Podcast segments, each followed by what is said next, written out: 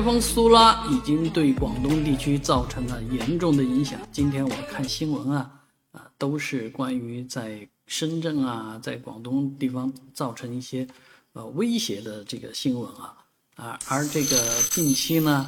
台风啊，这个海葵啊，也改变了它的路线啊，已经不是从福建沿海登陆的概念了，可能会呃穿过台湾岛之后。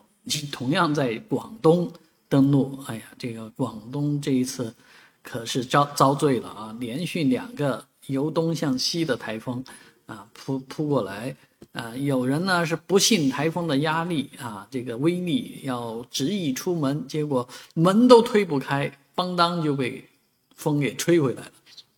而在深圳今天发生一场唏嘘的车祸啊，是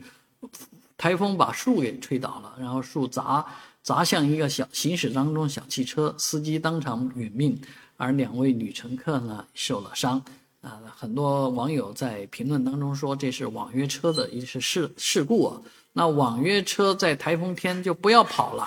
啊，这个乘客也不应该呃打这样的